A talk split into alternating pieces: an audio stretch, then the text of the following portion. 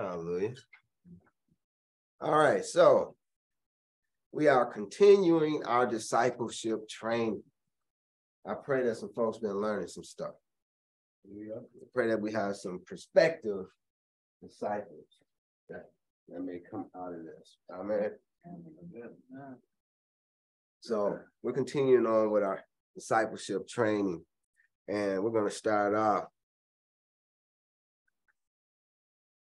with our precursor, as we should have, as we should do all the time, and that is the world of scripture.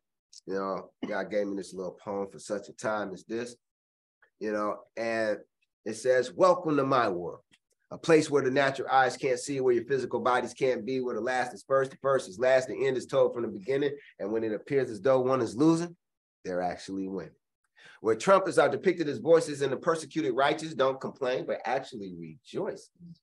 Here, swords are likened to the word, a demon's a bird, the dead are yet alive, the living are actually dead, blood and flesh are even depicted as wine and bread. It's a t- it's a place wherein the humble is depicted as poor, and the poorer one becomes they're later found to be that much richer. I'm speaking of no other place in the awesome world of scripture. So please turn off your phones, perk up your ears, and get ready to listen for the Ruach Hakodesh is about to begin teaching. Hallelujah. Yeah.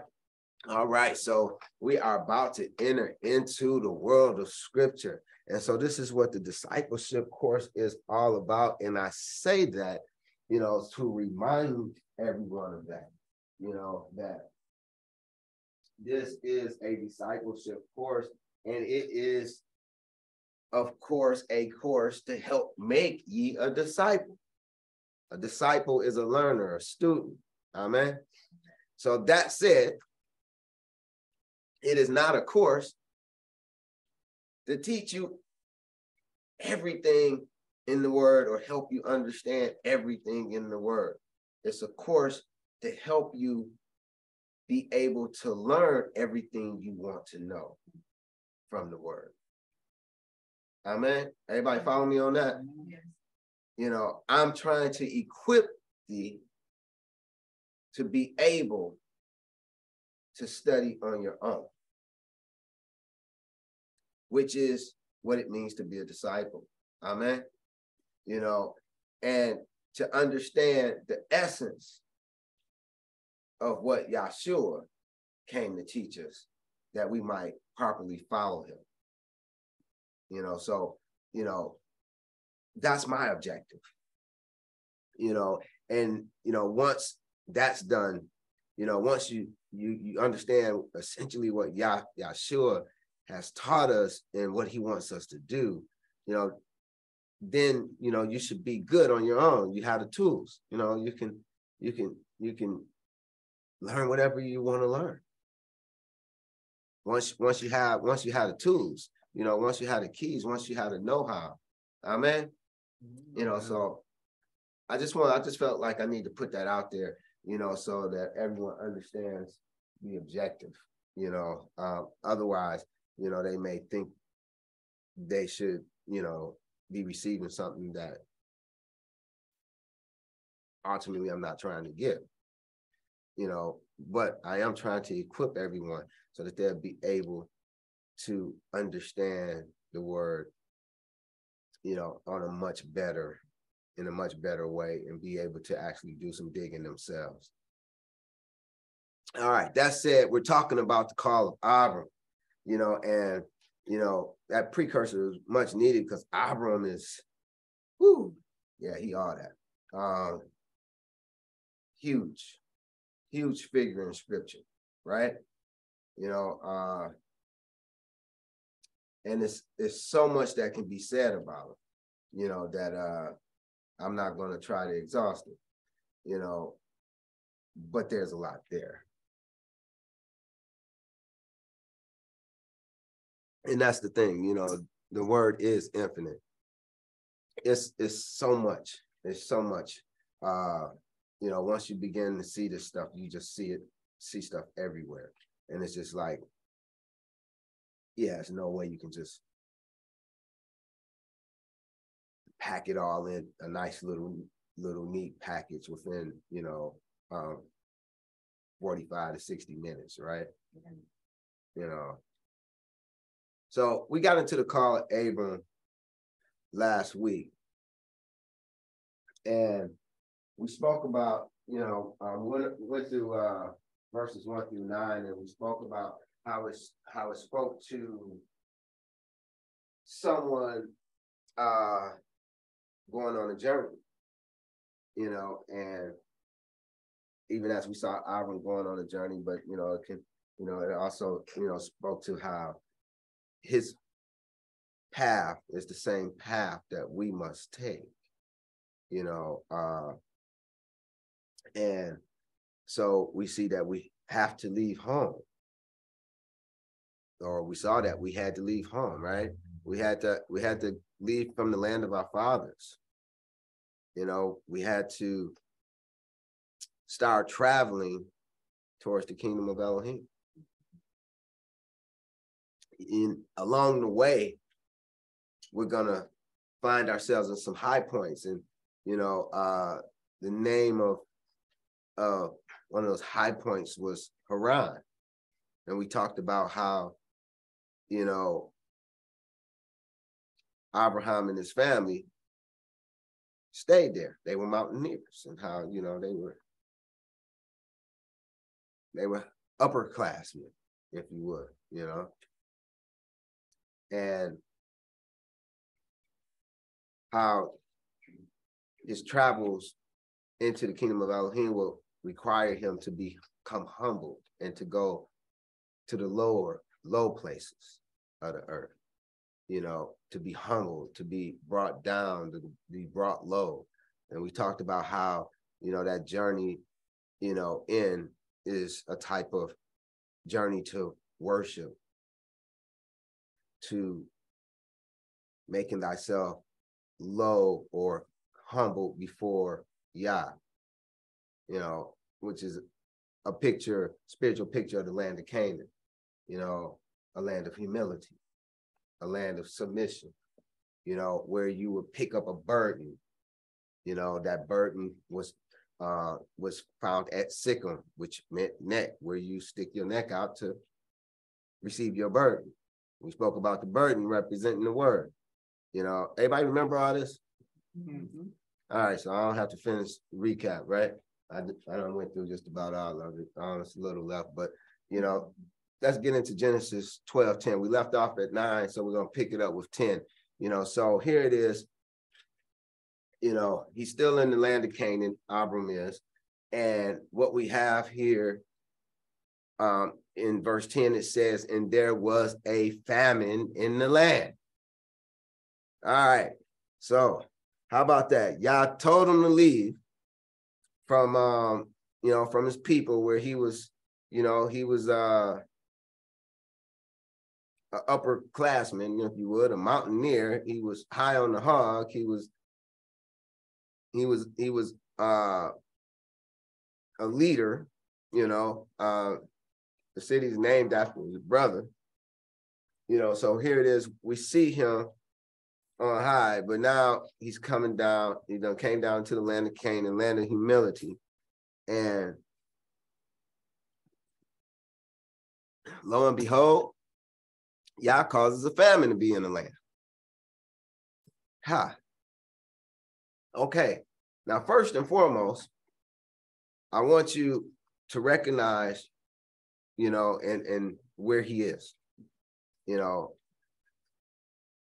can anybody tell me where he is?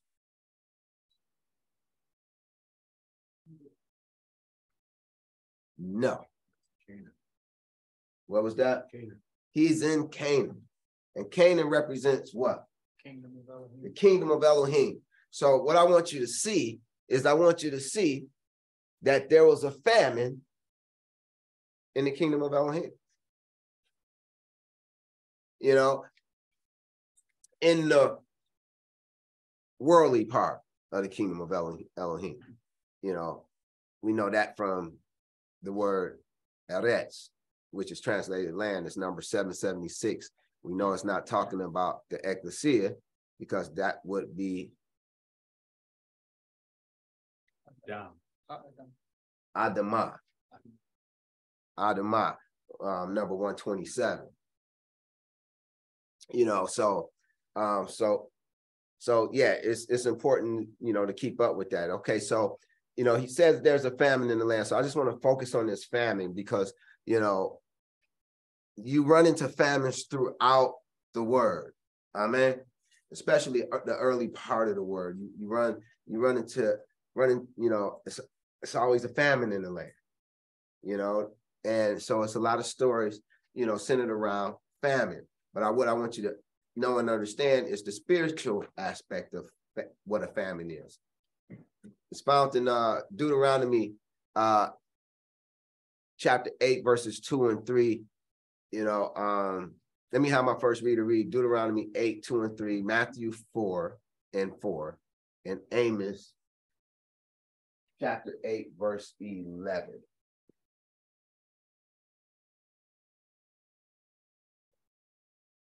Deuteronomy 8, 2 and 3. And thou shalt remember all the way which Yahuwah thy Elohim led thee these 40 years in the wilderness to humble thee and to prove thee, to know what was in thine heart, whether thou wouldest keep his commandments or no. And he humbled thee and suffered thee to hunger and fed thee with manna, which thou knewest not, neither did thy fathers know, that he might make thee know that man doth not live by bread alone, but by every word that proceedeth out of the mouth of Yahuwah doth man live. Matthew 4 4. But he answered and said, It is written, Man shall not live by bread alone, but by every word that proceedeth out of the mouth of Elohim. Amos 8 11. Behold, the days come, saith the Adonai Yahuwah, that I will send a famine in the land, not a famine of bread, nor a thirst for water, but of hearing the words of Yahuwah. Hallelujah. So let it be written, so let it be done. You know, here it is. We see in Deuteronomy 8 3, Yah says, now that he humbled Israel and suffered him to hunger. Now, seeing that, we know what he was doing with Abram. Because we know he doesn't do anything differently. He's Yahuwah, he changeth not, right? You know, so we know that he's the cause of famines. Amen. Mm-hmm. Everybody agree with that? He the one who brings famines about. You know, now remember, you know, this is why I just went over that narrative to show you that Abram went from his high place in Haran to a place of humility in Canaan. And now he's confronted with a famine. Yah says that with his people, he humbles the he humbles them by suffering them to hunger. Mm. So can can can you see that this famine came that Abram might be humbled.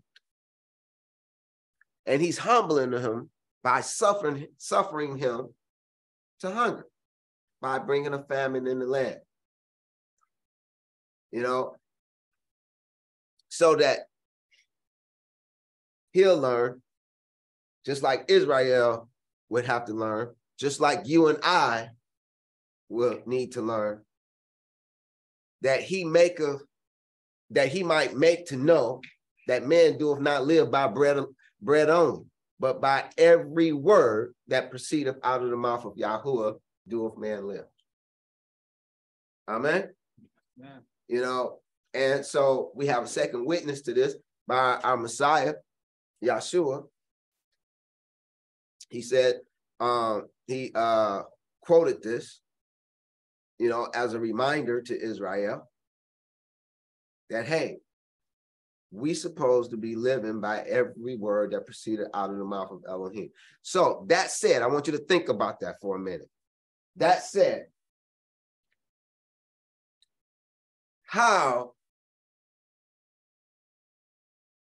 does he bring a famine about? A famine is first of all, maybe everybody don't know what a famine is, but a famine is actually a shortage of food, right? You know, so if he brings about a famine, what is there a shortage of? The word of Elohim. Can you see that? You know, that's important to see. You know, there's a shortage of the word of Elohim. You know, so whenever you see a famine, you should be thinking there's a shortage of the word. You know, this is what Amos is talking about in chapter 8, verse 11, or what Yah is talking about. You know, he says, again, he'll send a famine. Hmm. But he lets you know, not a famine of bread, nor a thirst of water, but of hearing the words of Yahuwah. There's a famine for the word of Elohim. And so this is important to know because for a long time, we've been in a famine. Mm. You know, but Yah is beginning to pour forth his word. You know, so let it hereby be established that when scriptures speak of famine, i.e., a shortage of food, it is actually speaking of a shortage of the word of Elohim. Therefore, when we read here in Genesis 12 10 that there was a famine in the land, we're to understand that Abram didn't have enough of the word and he didn't have enough of the word in the world. He didn't have enough of the word in the kingdom of Elohim, the worldly part of the kingdom of Elohim, you know, or the part that he was in, you know, there wasn't enough of the word of Elohim. You know, so here it is. Because there's not enough of the word of Elohim, he has to go and find some food. He has to go and find some word of Elohim. Can you see that? Is that clear? Yep. I pray it's clear. Yep. You know, because I'm, I'm I'm I'm going somewhere with this. All right. So it next says, and Abram went down into Mitzrayim. Okay, the word Egypt is Mitzrayim, number 47, um, 14, speaks to upper and lower Egypt. Okay, you know, so Mitzrayim, you know, um, that's what we want to focus in on. You know, I want you to consider Genesis 37, 28, you know, uh, Genesis 42, 3, Genesis 43, 15, Genesis 46, 26, Matthew, Yahoo 2, 13, Genesis 41, 57. My next reader, please. Genesis 37, 28. Then there passed by Midianites, merchantmen, and they drew and lifted up Joseph out of the pit and sold Joseph to the Ishmaelites for 20 pieces of silver. And they brought, brought Joseph to Mitzrayim.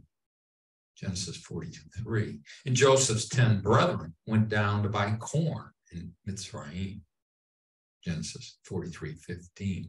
And the men took that present and they took double money in their hand and Benjamin and rose up and went down to Mitzrayim and stood before Joseph.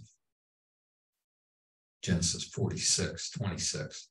All the souls that came with Yaakov into Mitzrayim, which came out of his loins, besides Yaakov's sons' wives, all the souls were three score and six. Matthew 2.13. And when they were departed, behold, the angel, the Adonai, appeareth to Joseph in a, in a dream, saying, Arise, and take the young child and his mother and flee into Mitzrayim and be thou there until I bring thee word. For Herod seek the young child to destroy him. Genesis 41, 57. And all countries came into Mitzrayim to Joseph for to buy corn because that the famine was so sore in all lands. Hallelujah. Okay, so what I want you to see is that Abram went, went to Mitzrayim, Joseph went to Mitzrayim, Benjamin went to Mitzrayim, you know, Yaakov went to Mitzrayim. All the souls that came from Yaakov went to Mitzrayim. Mm-hmm. You know, the Messiah, he went into Mitzrayim. All the countries, you know, in, in the land, in the known world at that time, you know, went into Mitzrayim when there was famine. Can you see that? Yeah. So, from what we went over thus far, what would you think Mitzrayim represent? Place without word, A place without what? without the word, Place without the word. Anyone else? What was that? Uh, one more time. Defense. Who are they defending? Oh, like a safe haven. Okay. Against what? Okay. Okay, I could roll with that. Not what I'm looking for, but anyone else? What was it? Place with food, Say that again. place with food, A place with food, a place with what? the word. A food. place with the word. So what does Egypt represent? Place that has the word. The place of the word. Now, this is, but why Egypt? Why does Egypt represent the place where the word is? To better understand, let's let's look at Egypt geographically. So here's a map of, of the region. Now, Canaan is right up, right up, um, right up in here. Actually, this is Israel right here. The- you know, all the, all of this is actually Israel. So this is Canaan, you know, um, and this is Israel all up in here. All right, so now all of this is Egypt. Now you see, like there's two huge bodies of water. You know, um, you have this here, which uh Israel uh, you know, was on the shore of. And then you have the, the Red Sea. This is actually the Mediterranean Sea. And so this is the uh, Red or Reed Sea right here. Okay. And like off over here, you know, um, it looks much like this. You know, now there's a lot of little rivers, a lot of rivers and, you know, little rivers and stuff up, up through here.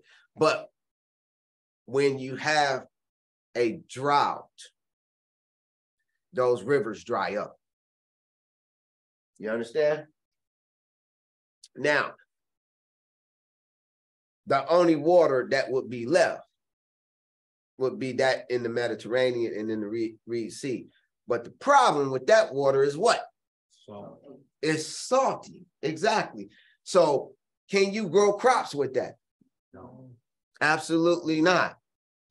So, how are you going to irrigate your crops? You have to dig underground. Either you dig underground and get a well, or they're going to die. Hence, a famine in the land. Amen. Mm-hmm. Make sense? Water represents what? Right. So when the truth dry up, there's a famine in the land. It brings about a famine in the land. Can you see that? All right. So now you see the landscape. Now, can you tell me why everyone goes to Egypt when there's a famine? Nile River, Absolutely. Because of the Nile River. The Nile River is the longest river in the world. Hmm. You know, arguably, some people are trying to say now they're coming out and saying, you know, the Amazon may be a little longer, you know.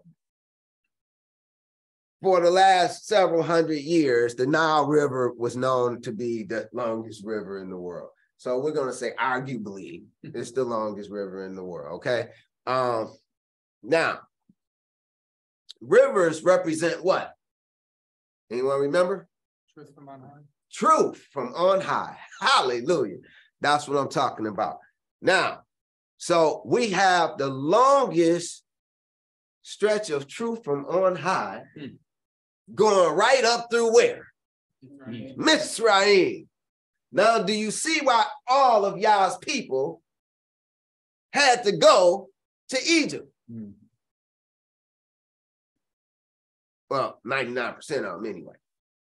You see how why they all had to um go, most of them had to go to Egypt and be brought out of Egypt. They had to go to where the truth from on high was. You, you understand? You know. And so, yes, the Nile River represents the truth. So even when there's famine, you still have food in Mitzrayim because they have the largest body of fresh um, water in the area. And the Nile don't dry up. You know, so even in the worst of famines, as you can see, it's a huge river, it doesn't dry up. You know, and it overruns every year. So even, you know, during years where there's drought, there still is going to be food uh, in Mitzrayim. Now, can you see why, you know, they all go to Mitzrayim? Now, can you see how Mitzrayim represents the truth from on high? I'm praying that this makes sense to you.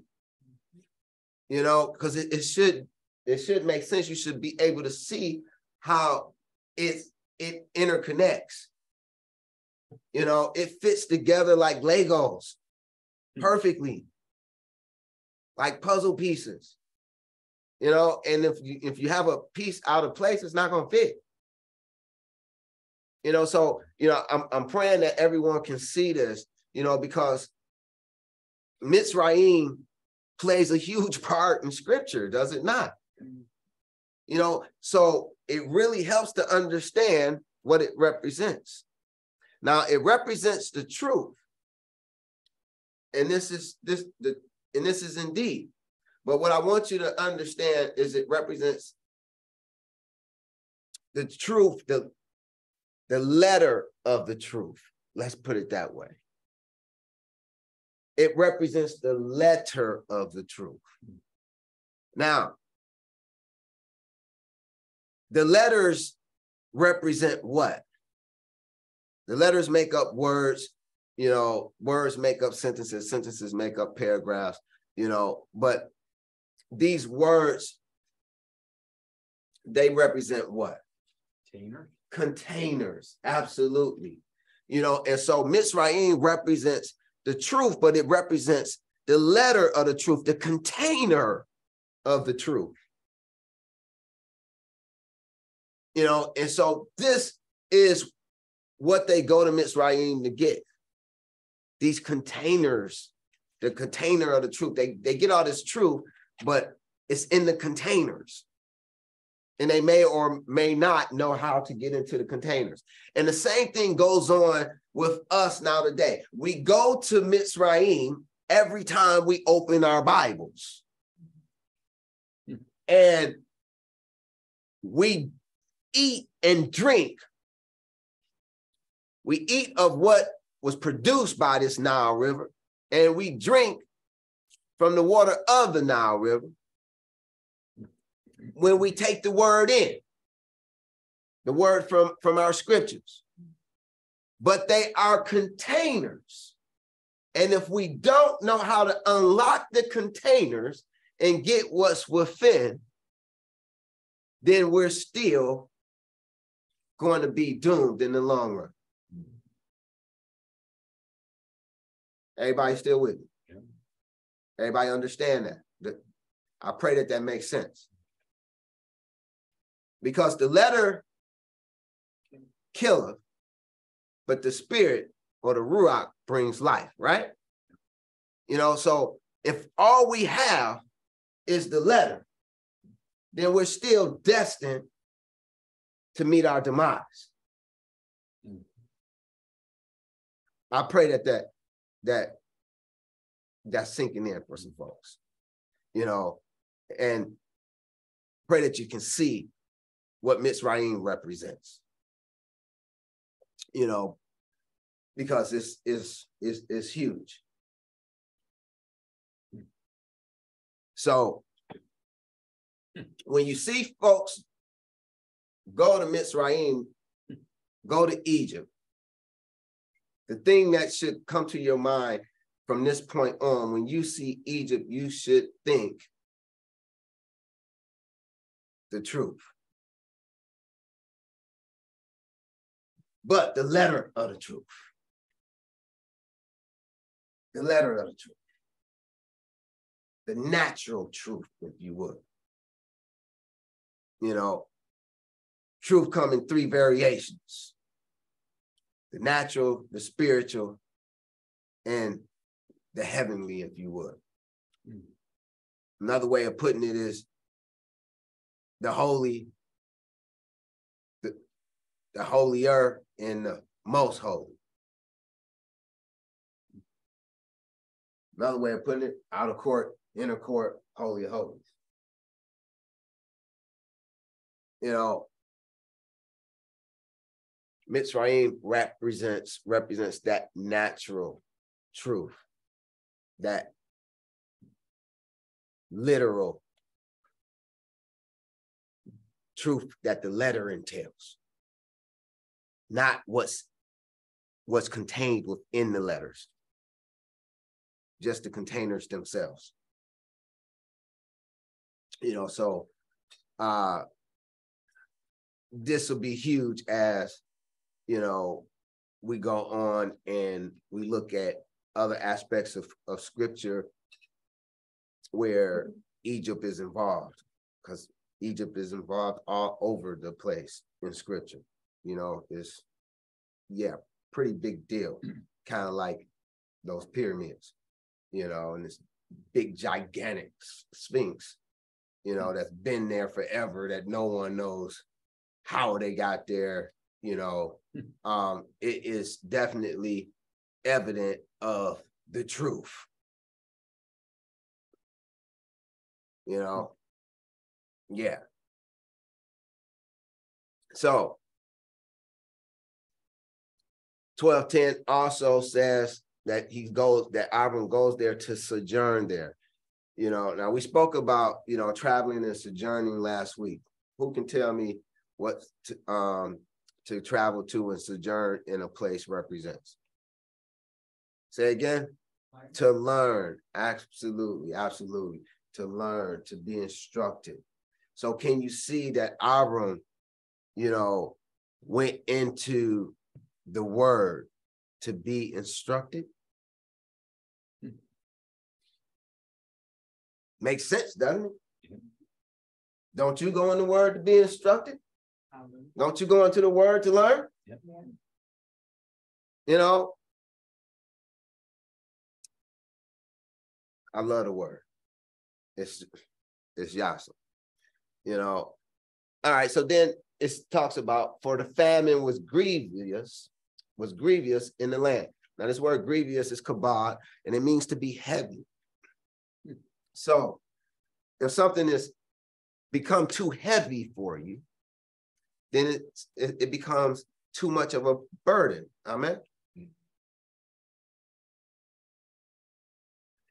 And so says the famine was too grievous in the land, it was too heavy. So the lack of truth became burdensome. The lack of truth in the worldly part, you know, of Canaan, or in the world of Canaan, if you would, you know, um, became burdensome. And the reason I say the worldly part is because even as Yahshua taught, the kingdom of heaven has wheat and tares. You know, and the wheat represents the children of, of the uh, kingdom, but the tares are the children of the wicked one, right? You know, so there is a worldly part of the kingdom of, of, of Elohim.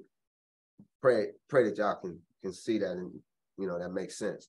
You know, um, you know, because I'm, you know, I say things a certain way for a reason, you know, and I just want everyone to understand. All right, you know, so it got to be just too much. You know, too burdensome. So had to go get some more truth. You know, the lack of truth was too burdensome, so he had to go get some more truth. He had to go get some some more word. You know, because couldn't stay there no longer without it. Was starving. And so, of course, he goes to Egypt. Genesis 12, 11 through 13 goes on to say, and it came to pass when he was come near to enter into Mitzrayim, that he said unto Sarai, his wife, Behold, now I know that thou art a fair woman to look upon. Therefore, it shall come pass when the Egyptians shall see thee, that they shall say, This is his wife, and they will kill me. For they will save thee alive. Say, I pray thee, thou art my sister, that it may be well with me for thy sake, and my soul shall live because of thee. Now, can ye yet see that this is a depiction of the exalted Father descending from the kingdom of heaven with his bride, Hmm. i.e., the priesthood of Melchizedek?